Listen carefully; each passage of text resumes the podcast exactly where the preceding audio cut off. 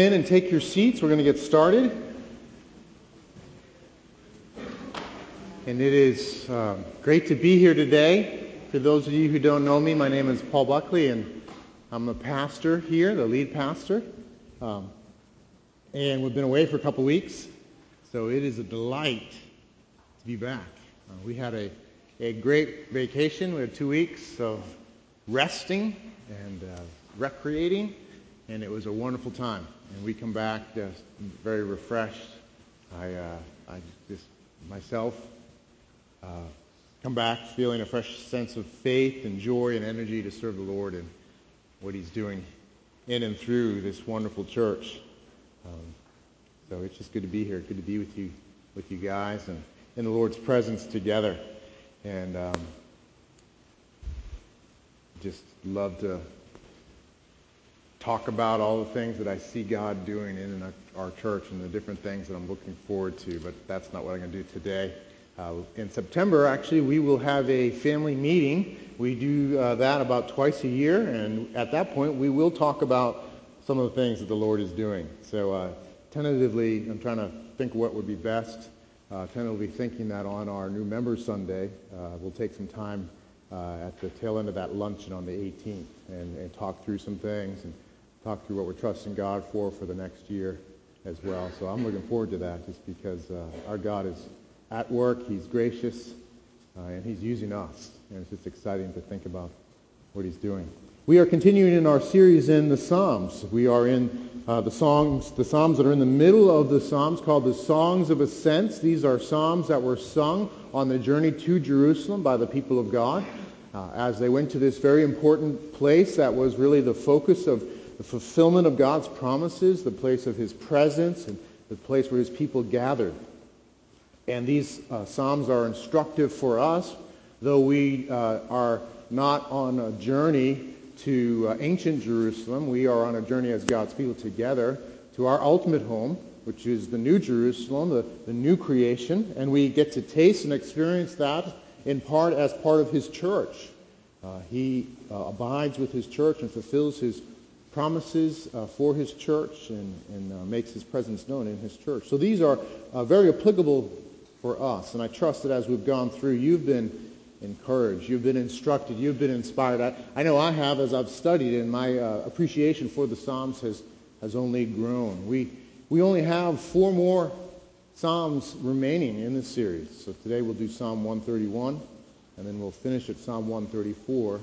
Uh, we'll be looking into uh, September to move into a, actually a mini series. We're going to take about four messages and just talk about um, the idea of passing the baton, passing the baton to the next generation. We want to hit on some biblical truths because we believe this is an area that God wants to uh, sharpen us in and teach us about how to prepare to, how to actually do the work of passing the baton to the next generation. It has been our desire since the beginning as a church to build a church for the next and the following generation and more, should the Lord uh, remain and not return uh, then.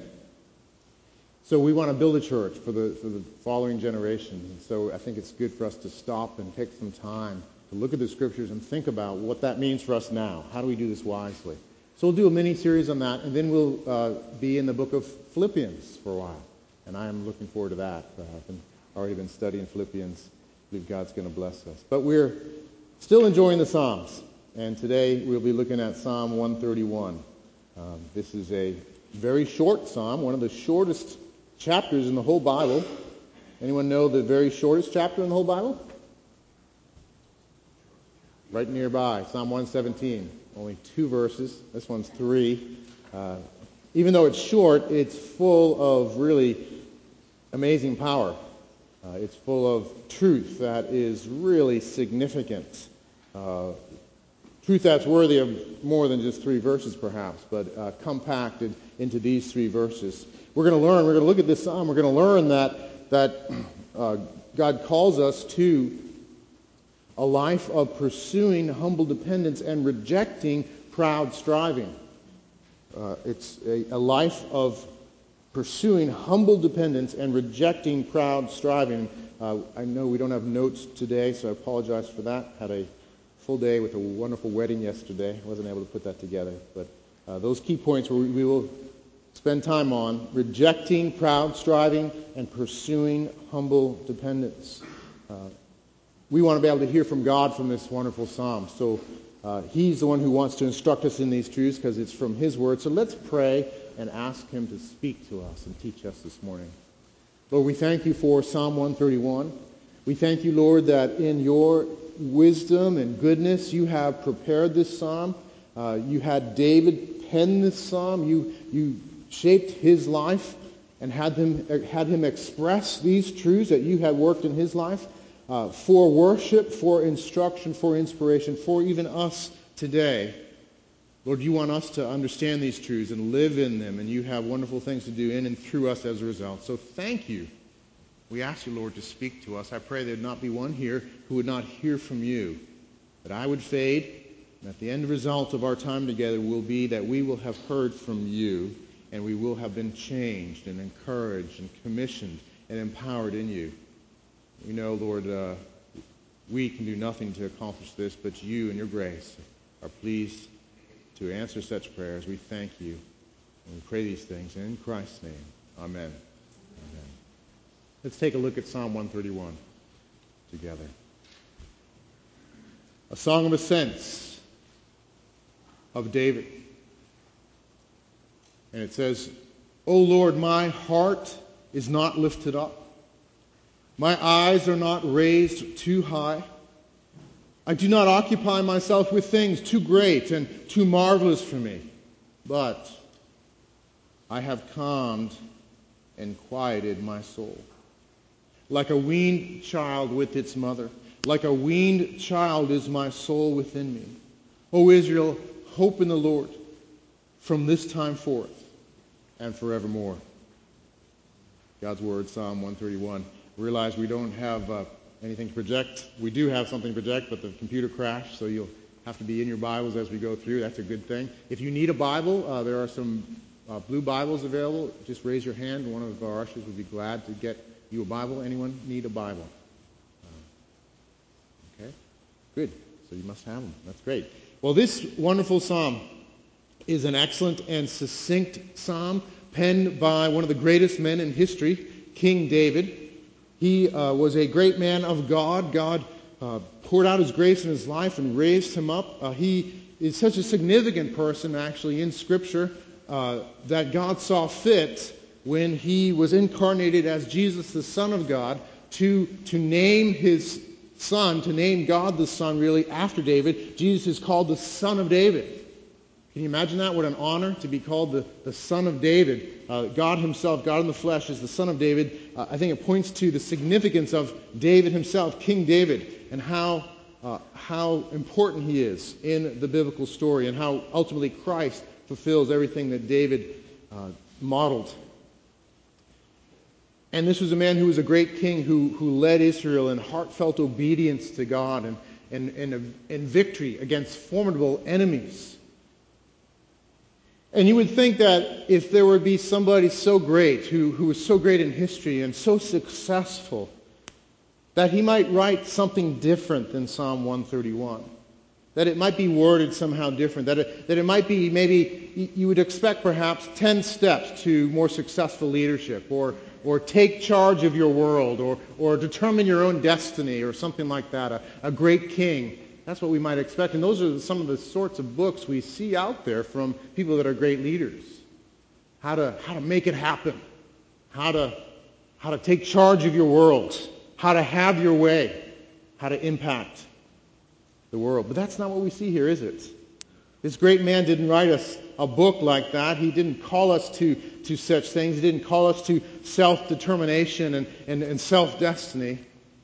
He calls us to something radically, radically different than that in this psalm. This, this psalm, in some ways, is, is a, a statement of the, the philosophy, of the leadership philosophy, the life philosophy of King David. And this basically says reject proud striving, pursue humble dependence. You want to be a successful child of God, You want to be a successful follower of Christ. You don't want to be a successful king or, or, or a successful anything. Reject proud striving and pursue humble dependence. David instructs us, and ultimately how to be successful in Psalm 131. So let's talk about that. Let's talk about those two principles that are expressed in this psalm rejecting proud striving and then pursuing humble dependence. David says here, O Lord, my heart is not lifted up. My eyes are not raised too high.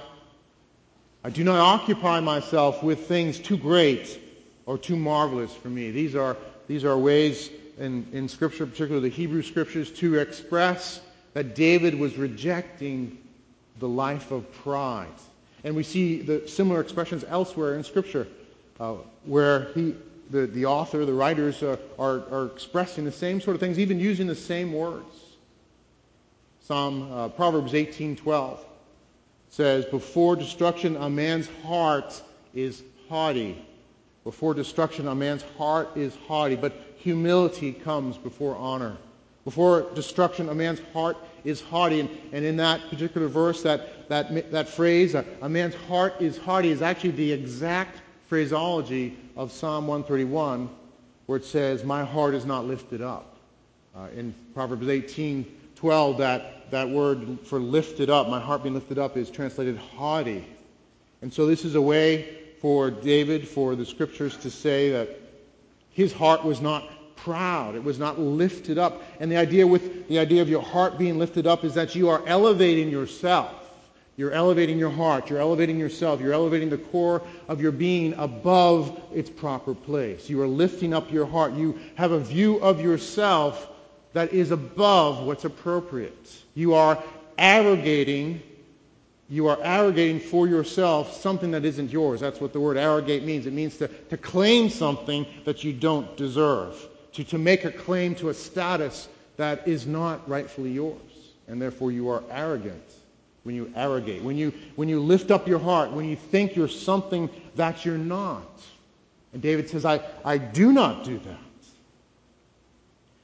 We see throughout Scripture uh, the, the instruction on this idea of haughtiness and, and the call to reject it. We see uh, a similar a similar picture of someone arrogating themselves in a well-known section of Scripture in Isaiah 14. And this is a section of Scripture where, uh, where Isaiah, God through Isaiah, is speaking to the king of Babylon, a great king, a, a great king who had tremendous influence, yet nevertheless was not worthy of the, uh, the importance he had assigned to himself, who had arrogated for himself things that were not his. And, and so God speaks to him, and, and many people understand this passage that, to, to mean not only is God speaking to the king of Babylon, but he's actually speaking to, to Satan himself. So listen to, listen to this passage. Listen to what is said. It says, How you are fallen from heaven, O day star, son of dawn. How you are cut down to the ground, you who laid the nations low. You said in your heart, I will ascend to heaven above the stars of God. I will set my throne on high. I will set on the mount of assembly in the far reaches of the north. I will ascend above the heights of the clouds. I will make myself like the Most High. But you are brought down to Sheol, to the far reaches of the pit. God is speaking to the king of Babylon, perhaps to Satan himself who had arrogated for himself, who had claimed something for himself that he didn't deserve, who had lifted up his heart to a place that was not his. And this is the, the, the prime sin of mankind, is it not? The, the sad state, the, the, the vain, empty state, the vain notion that we all walk around with that we can be our own gods, that we can determine right and wrong ourselves. We can determine truth and falsehood. We can determine what is worthy, what isn't on our own. We don't need God. That is arrogant. It is false. It is lifting up our hearts. And it's what David is saying for us for to reject through the model of his own life. He has rejected the lifting up of his heart. In, in here, he also says, I, my eyes are not raised too high. Really, it's the same sort of picture. He's, in Hebrew poetry, often there's a repetition for emphasis. So I have not lifted my heart up, and my eyes are not raised too high. I don't carry my eyes around looking up and looking above everyone else because I am superior to those around me. I don't walk around with my nose up in the air, is what he's essentially saying. When your eyes are raised, your nose is up. We're, we're used to that phrase, a, a turned up nose. David is saying, I, I, don't do that. I don't look around and, and, and think that I'm the superior of everyone else. I don't look down on others. I'm not arrogant. I reject these things, this, these lies. You see, the thing about pride is, is not, the, the, the problem with pride is not just that it's improper, not just that it's rude or selfish, and that's often our reaction to pride, right? When someone's proud, like, that guy is so proud, and it's really just saying he just, he's, he's inconsiderate, he's, he's rude, he's selfish. But that's not the core problem of pride. That's, that, that's a problem in and of itself, yes. But the, the core problem of pride is that it's just fundamentally and entirely false. It's false. It, it's, it's, you are deluding yourself and trying to delude others, thinking that you're something you are not. It is being an ultimate phony. It's being a phony. It's thinking you're something you're not and trying to tell others you're something you're not. It's foolishness. And humility is just simply honest. You don't have to work up humility. You just need to be honest about who you are about who God is. It's being a phony. I love the story of the Emperor's New Clothes. Do you guys know that story? It's a wonderful story. Hans Christian Andersen wrote it. And the way the story goes, in case you don't know it, there's this great emperor who's just, uh, who, just loves to wear the latest fashions. He loves to look at himself and think about how good he looks and parade around and spend his time wearing the latest fashions. And there's these two uh, crooks, basically, who, who are into what uh, is going on with the emperor and take advantage of it. And they say to the emperor and his court, we have the ultimate, ultimate suit to make for you. Uh, it is going to be glorious. And not only will it be a glorious suit, but it will only be visible to those who are truly competent and worthy. And so stupid and incompetent people will not be able to see it. So, so this, this outfit will not only be glorious, but it'll be a way to tell who is worthy and who isn't. And so he, commissions them to make the suit, and, and they start working and pretending to do it, pretending to weave and all that. And, and they send, he, the emperor sends some of his uh, ministers to it, and they come to the, the workshop, and they, and they see the guys working, and they don't see any cloth. And they think, that's okay, Teresa, you can say that. they, they, they don't see any cloth, and they think, oh no, I can't see this cloth, so I must be stupid. So I better not say that, so I'm going to pretend that I can see it. So they pretend they can see it, and, and the guys just uh, totally take the ministers, and they go back to the emperor and tell him about how wonderful this suit is. And now the emperor himself decides to come and look at the suit, and, and he doesn't see anything either. But, but he's thinking, oh man, maybe I'm incompetent, so I better pretend. And so the guys carry forth the plan and, and, and decide that they're going to have a, uh, the emperor and everyone, they're going to have this great parade and parade the emperor down the streets of the city with his glorious new outfit that, that is so beautiful and discloses whether someone's worthy or not. And so they dress him up. Uh, the tailors dress him up in his outfit, and he goes out into the street with his grand parade, butt naked, basically, through the streets of the city. But everyone's afraid to say anything all the citizens won't say anything. It, matter of fact, it's a, a little child that finally says, he doesn't have anything on. and then they start to whisper through the crowd, he doesn't have anything on, he doesn't have anything on. But, but the emperor is, at that point, he's already bought in pretty deeply, huh? So he just pretends to be wearing the thing that he doesn't, the outfit that isn't there. Guys, in our pride, we're just like the emperor with no clothes. We think we're something we are not. We think we have worth of, we're worthy of some position or honor that is not ours. We think we have some competence that isn't ours. We think we, we, we deserve a place that is not ours. And it's just ridiculous. It's just plain ridiculous and foolish. And it's a foolish game, just like the emperor and the crowd, all playing into this foolish game. And God calls us to reject this foolishness, to reject pride, to not lift up our hearts, to not lift up our eyes higher than we ought. And then it goes on here, David, as he describes it, he says, I do not occupy myself with things too uh, great and too marvelous for me. The proud person not only has a high opinion of themselves, not only lifts up their heart and lifts up their eyes, but actually gets involved in living in such a way that they get involved in things that are just not their business, essentially. Occupying themselves with things that are too high and too great. And, and, and you know, David doesn't get into details here uh, in what in what specifically he's talking about, but, but I think we have, uh, can think of a lot of applications of ways that a proud person can, can occupy themselves with things too high and too great. Just in terms of theology and philosophy, um, I, I, I think we can occupy ourselves with things that are too high and too great for us. Now, don't get me, don't get me wrong, don't mistake uh, what I'm trying to say. I think Scripture calls us to probe the glory of God. We're to use our minds. We're to think about who he is and what he's done. We're we're to ponder philosophical questions. I, am not saying not to do that.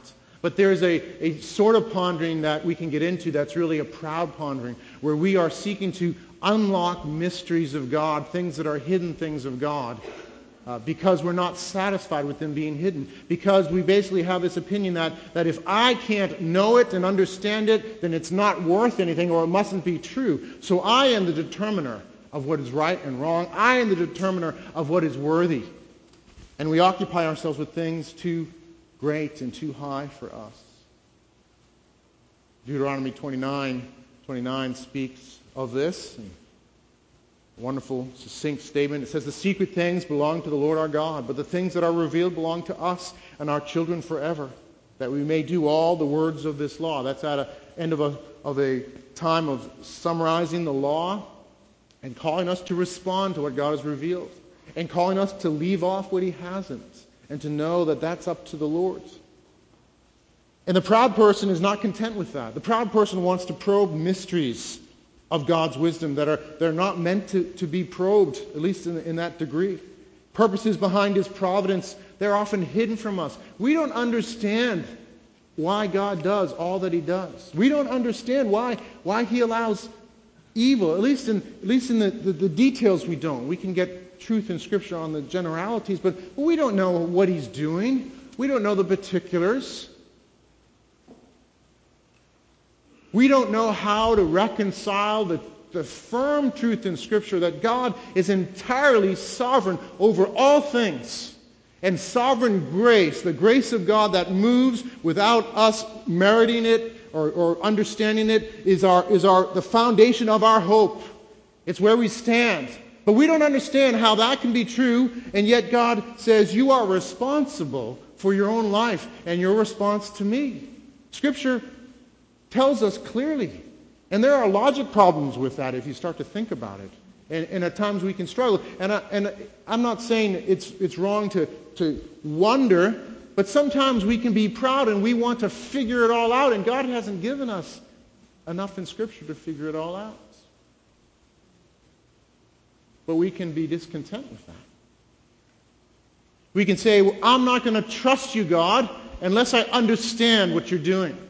I'm not going to trust you, God, unless I can figure out how those things reconcile. I'm not going to trust you, God, unless I know why this bad thing happened and know all the reasons.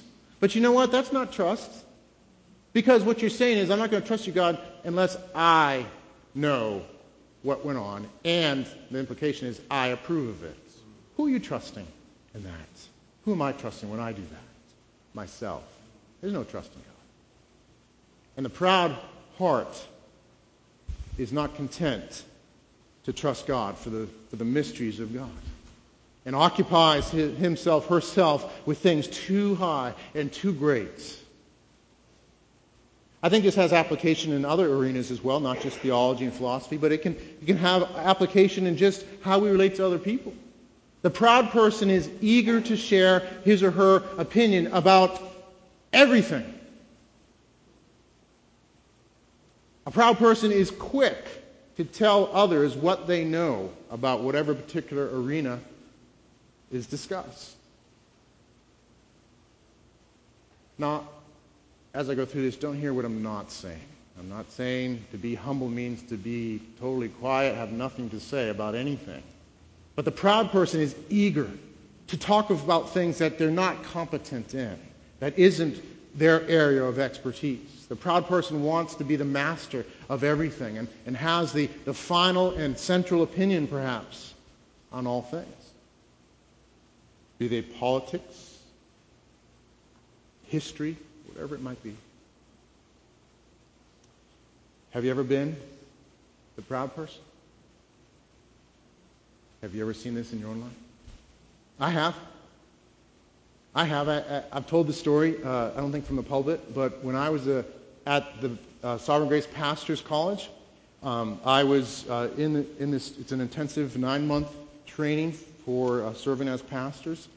And I, I was there, and um, I also was in the process of working on an advanced degree uh, from Johns Hopkins. And we're sitting in it, we were in a gathering where some other uh, seminarians and interns were there, and some church leaders. And there was a church nearby uh, that had was it's a great church, and it, it, was able to attract some really high level uh, interns. And so there, they, we were I forget why we were together, but we were talking about something, and there's a conversation going on. And there was this uh, guy that was an Oxford grad there.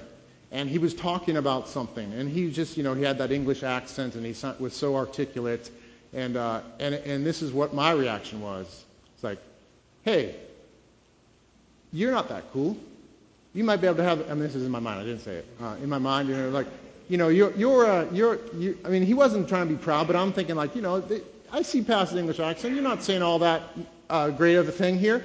And, uh, you know, I got to represent for, uh, for the Pastors College here. Somebody's got to speak up and look articulate and eloquent. And, and it probably should be me because I'm, you know, I'm in grad school at Johns Hopkins and I, and I can speak publicly. So, so, you know, I'm going to represent right here. I'm going to say something. I'm going to make us and me look good. And I had this brilliant question, this brilliant contribution that I knew when I shared that it was going to like be so clear. It was going to guide the whole conversation in, in the, the right and best way. And it was going to make me look really good and all my boys from the pastor's college in light of this guy, this British guy that thought he was so great. And, uh, and so I started to ask my question. and, uh, and something happened when I started to ask my question. It got all garbled in my mind.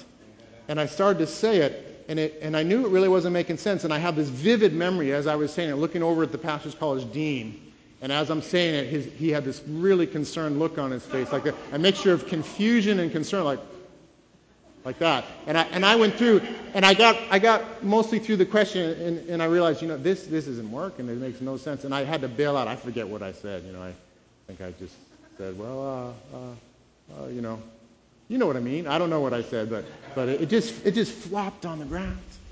It just failed. And I looked like an idiot. I was the proud man in that place. And God, in His mercy, didn't leave me to my pride. He, uh, he made me realize and understand that, you know what, if without His grace, I can't even have a single straight thought. You might have a brilliant idea, but it's, it's of grace. And I just recognized that, and I was very humbled. This is the sort of disposition and practice that David is rejecting. And God, through David and through this psalm, is calling us to reject this lifting up of our hearts, this lifting up of our eyes, this occupying ourselves with things that are too high and lofty for us. How about you? Can you characterize your life as one of proud striving.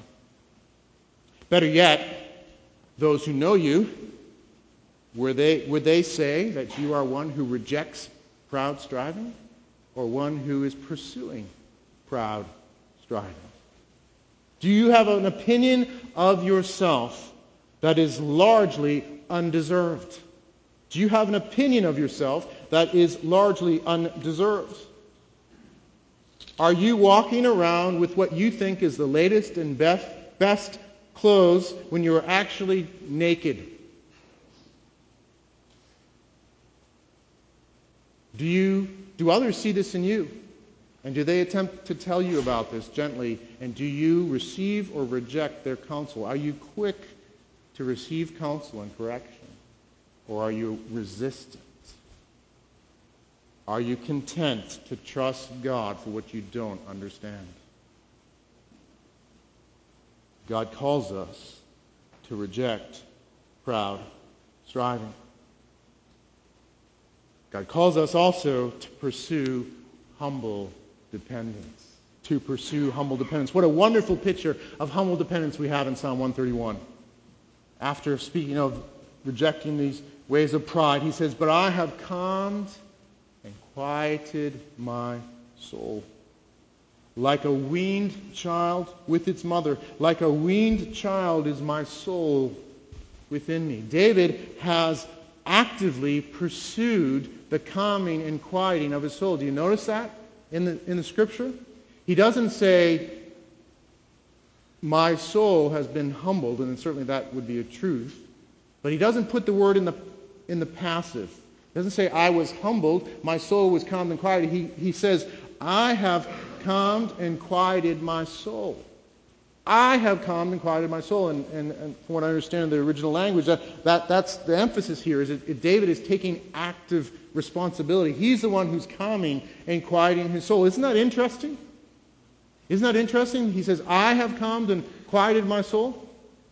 And do you know that elsewhere in Scripture, when it speaks of, of the verb humble, that, that often it is in the same sort of tense. It's in the active tense, not the passive tense. Now, there are places where it's passive.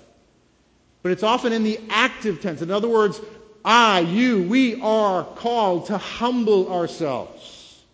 That, that the humility that God wants for us is something we must choose and pursue. Elsewhere, you're probably aware of scriptures uh, that say this. 1 Peter chapter 5. Humble yourselves, therefore, under the mighty hand of God, so that at the proper time he may exalt you. Matthew 18, whoever humbles himself like this child is greatest in the kingdom of heaven.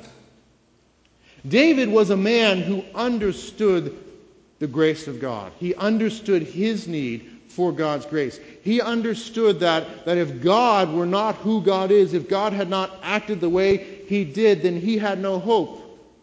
So David's saying that I have calmed and quieted my soul is not like I've just kind of decided and figured out on my own and humbled myself. There's a context that must be assumed here. He's assuming that, that he is totally dependent on God. Remember, he's rejected lifting up his heart. He's rejected lifting up his eyes. He's rejected occupying himself with things too high and mighty. He understands, and you can read and study his life and see this. He understands his desperate need for God. But the understanding of grace, the understanding of dependence, is never meant to be an excuse for inaction. David is choosing to pursue humility because God has already worked in his life and taught him what he needs and empowered him in the Holy Spirit to live in humility. This is really important for us to understand. Because we are a church who, who, seeks to live by the Scriptures, and we understand that the Scriptures teach us about sovereign grace. That if it isn't for God first acting, we have no hope. And that's an important truth. We want to build and ground ourselves on that. But Scripture never says that that's all there is. You just, God has worked, now do nothing. No, the understanding of Scripture is God has worked, so you might, you might choose what is good. God has demonstrated and worked through the, through the gospel and, and changed your heart. And the Spirit of God lives in you, and the truth of the gospel is, is filling your mind and animating your life so that you can say, Lord, I want to be humble. So you can say, I have calmed and quieted my soul. So you can choose and live out humility. If you sit around and wait to be humbled, you're in for trouble. Because most of the times that humble is used in the passive, in other words, someone was humbled by someone else, it's a negative example. So you're humbled like King Nebuchadnezzar was humbled. Do you know the story there? The great king of Babylon? He lifted his heart up, and God said, All right, enough of this. You're going to be insane for seven years. Seven years, lost his mind, acting like an animal. we have a children's book, actually, we'd read the kids on this, and it's appropriate for children, that just illustrated this truth. This truth of, of our need for God and the seriousness of the problem of pride. So if you're going to wait to be humbled, you may not like what happens. God calls us to choose to be humble, to humble ourselves, to calm and quiet our souls. To calm and quiet our souls in light of who God is, in light of who we are. It's really just facing the truth, both of who we are, but of who God is. In a wonderful description, David says, like a weaned child with its mother. I have calmed and quieted my soul like a weaned child with its mother. This is a, a, weaned child is a child that's been weaned, uh, no longer nursing, uh, a young child, two or three years old. Uh, and it's, it, I think David uses this because a child at that age has, has, uh, has understood their dependence on their parents. There's a conscious understanding. There's, there's an understanding of their smallness and their need for their parents' help. There's a, a humility, in a sense, of such a, a being. Jesus says in Matthew 18, uh, similarly, uh, at that, it says, At that time the disciples came to Jesus saying, Who is the greatest in the kingdom of heaven? And calling to him a child, he put him in the midst of them and said, Truly I say to you, unless you turn and become like children, you will never enter the kingdom. You will never enter the kingdom of heaven.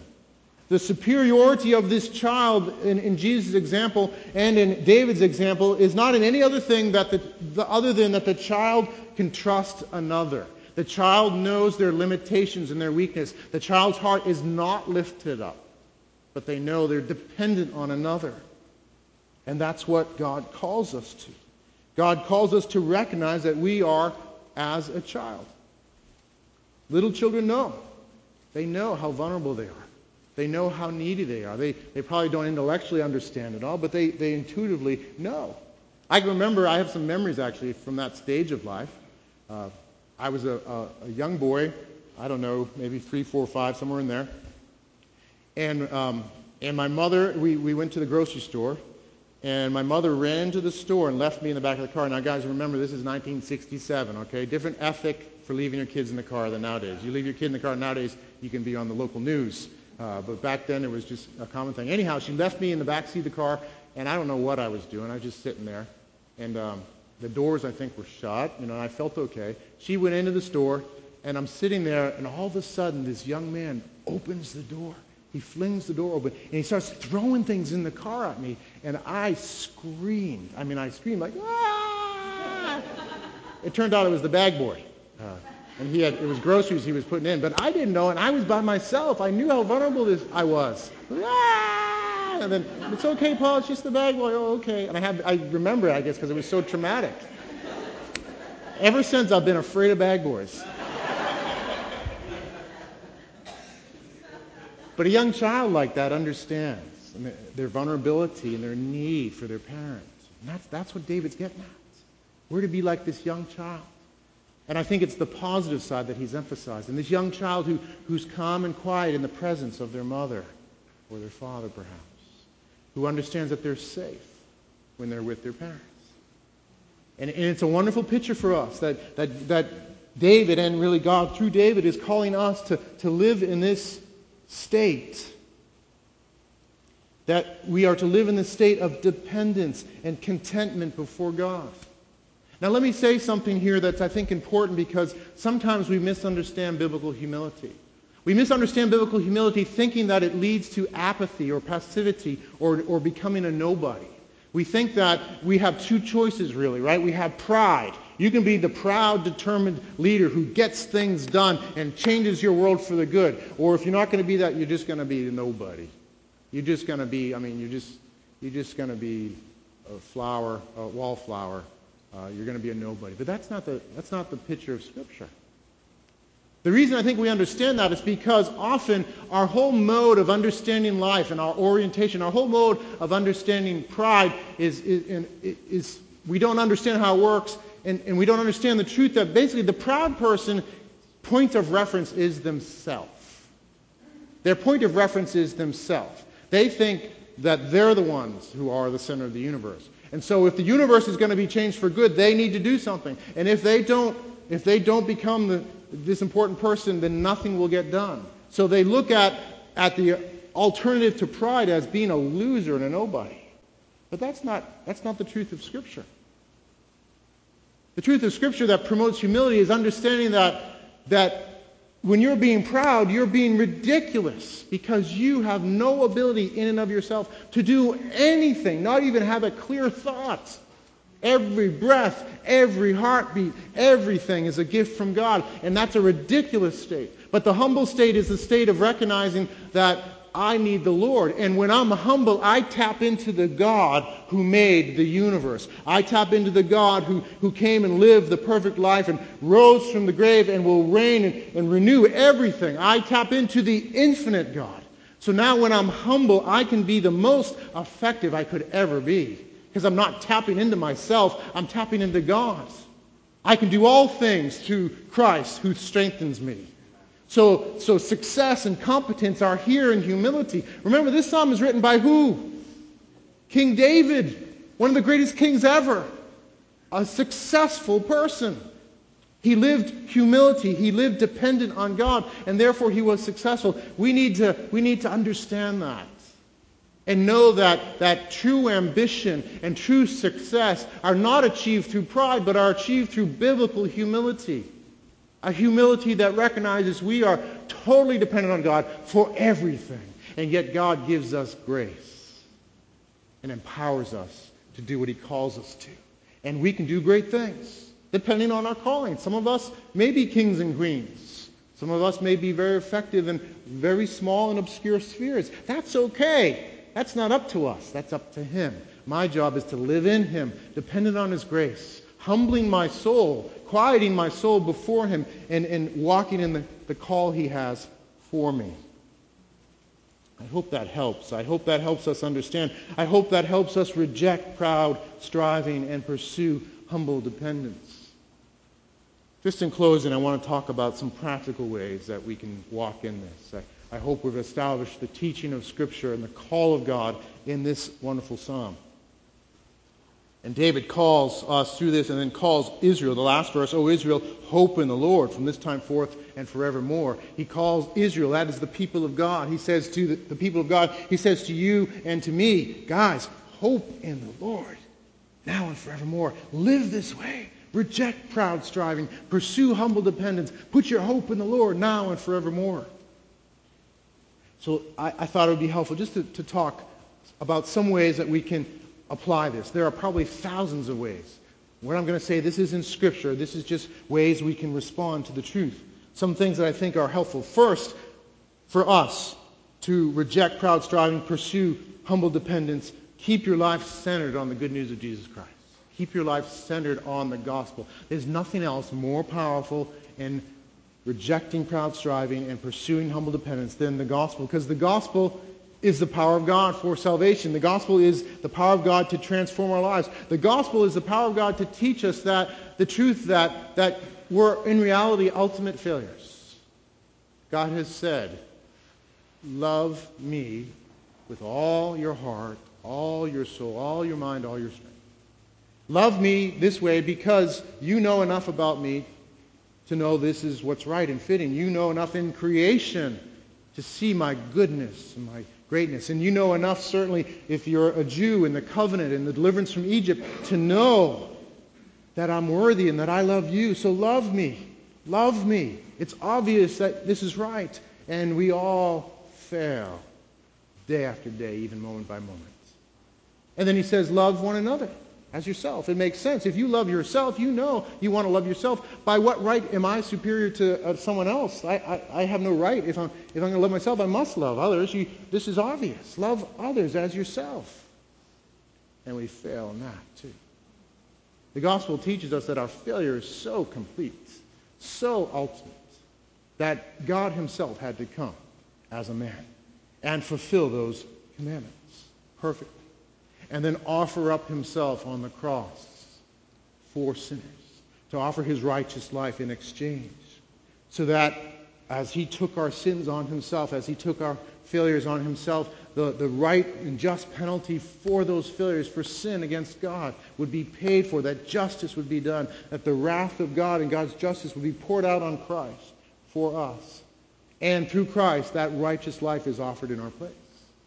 The gospel says we're complete failures. Total, total failures. So much so that God himself, God the Son, had to die for us. So it humbles us, does it not? It teaches us that the emperor has no clothes. So stop acting like that. But the other side of the gospel, that this good news provides for our forgiveness before God. We're forgiven. Every sin, past, present, and future, all of them cleansed, forgiven, wiped away. And we're accepted as Christ himself in the Father's presence, as his sons and daughters. He welcomes us into his presence. He loves us that much. As much as he loves the Son, he loves us. And we have an inheritance. And he's given us the Holy Spirit that's in us and gives us power now to walk in his ways. So he's good and trustworthy. So we can live this life of a calmed and quieted soul, depending on him looking to him. The gospel is the power of God to walk out the truths of Psalm 131. And so we want to keep our lives centered. We want to saturate ourselves with the gospel. We want to fellowship around the gospel. We want to remember the gospel on Sundays. We want to remember the gospel in small group. We want to remember the gospel in, in family devotions. We want to remember the gospel in our private devotions. Center our lives on the good news of Christ. Secondly, the band can come up as we close too. We want to reject pride and pursue humble dependence just through, through constantly filling our minds with the glory of God and his marvelous deeds, becoming worshipers who sing and recite and tell others about God and what he's done. So a life of active worship, remembering God and his glory and his marvelous deeds. Third, and I think this is an important one that will help us, actively focus on other people.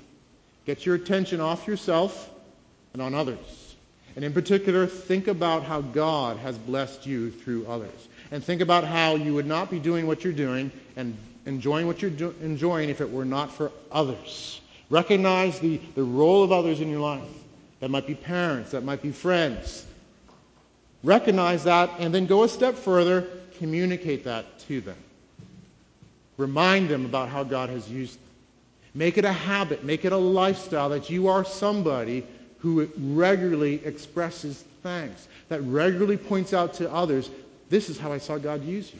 God used you in this way in my life to touch my life. Or I see God use, using you this way to touch others. Get your eyes off yourself from that lofty opinion of yourself and get your eyes on others and how God has blessed you through others. And be content in God's lavish grace on your life. Be content that He has loved you. The highest state that you could ever attain, that you could ever hope to attain, the very highest state is this to be called His son or daughter. There's nothing better. There's nothing better. So I seek and strive for other things. Be content and live from that place and live to love Him and live to bless others to the degree that He would give you grace for, whether you're a king or nobody in the world's eyes. Live content that you are in the highest position you could ever have, not through your own merits, but through Christ alone. We are to reject proud striving and pursue humble dependence. Let's pray. Lord, we thank you for Psalm 131. And Lord, I know for me, and I, and I, I know for all of us really, Lord, we need this psalm. And Lord, there are going to be situations today and this week where we face and, and, where we face the challenge. Are we going to reject proud striving and pursue humble dependence? And I pray, Lord, you would bring back to mind the words of Psalm 131. That we might even pray these words. Oh Lord, my heart is not lifted up. My eyes are not raised too high. I do not occupy myself with things too great and too marvelous for me, but I have calmed and quieted my soul like a weaned child with its mother. Like a weaned child is my soul within me. And we would call, pray for others, even, O Israel, hope in the Lord from this time forth and forevermore. Lord, would this psalm be a prayer on our lips throughout our week, and would it give us power in the power of the gospel to walk it out, to live in this, and to magnify your name and be full of joy in you. We pray in Christ. Amen.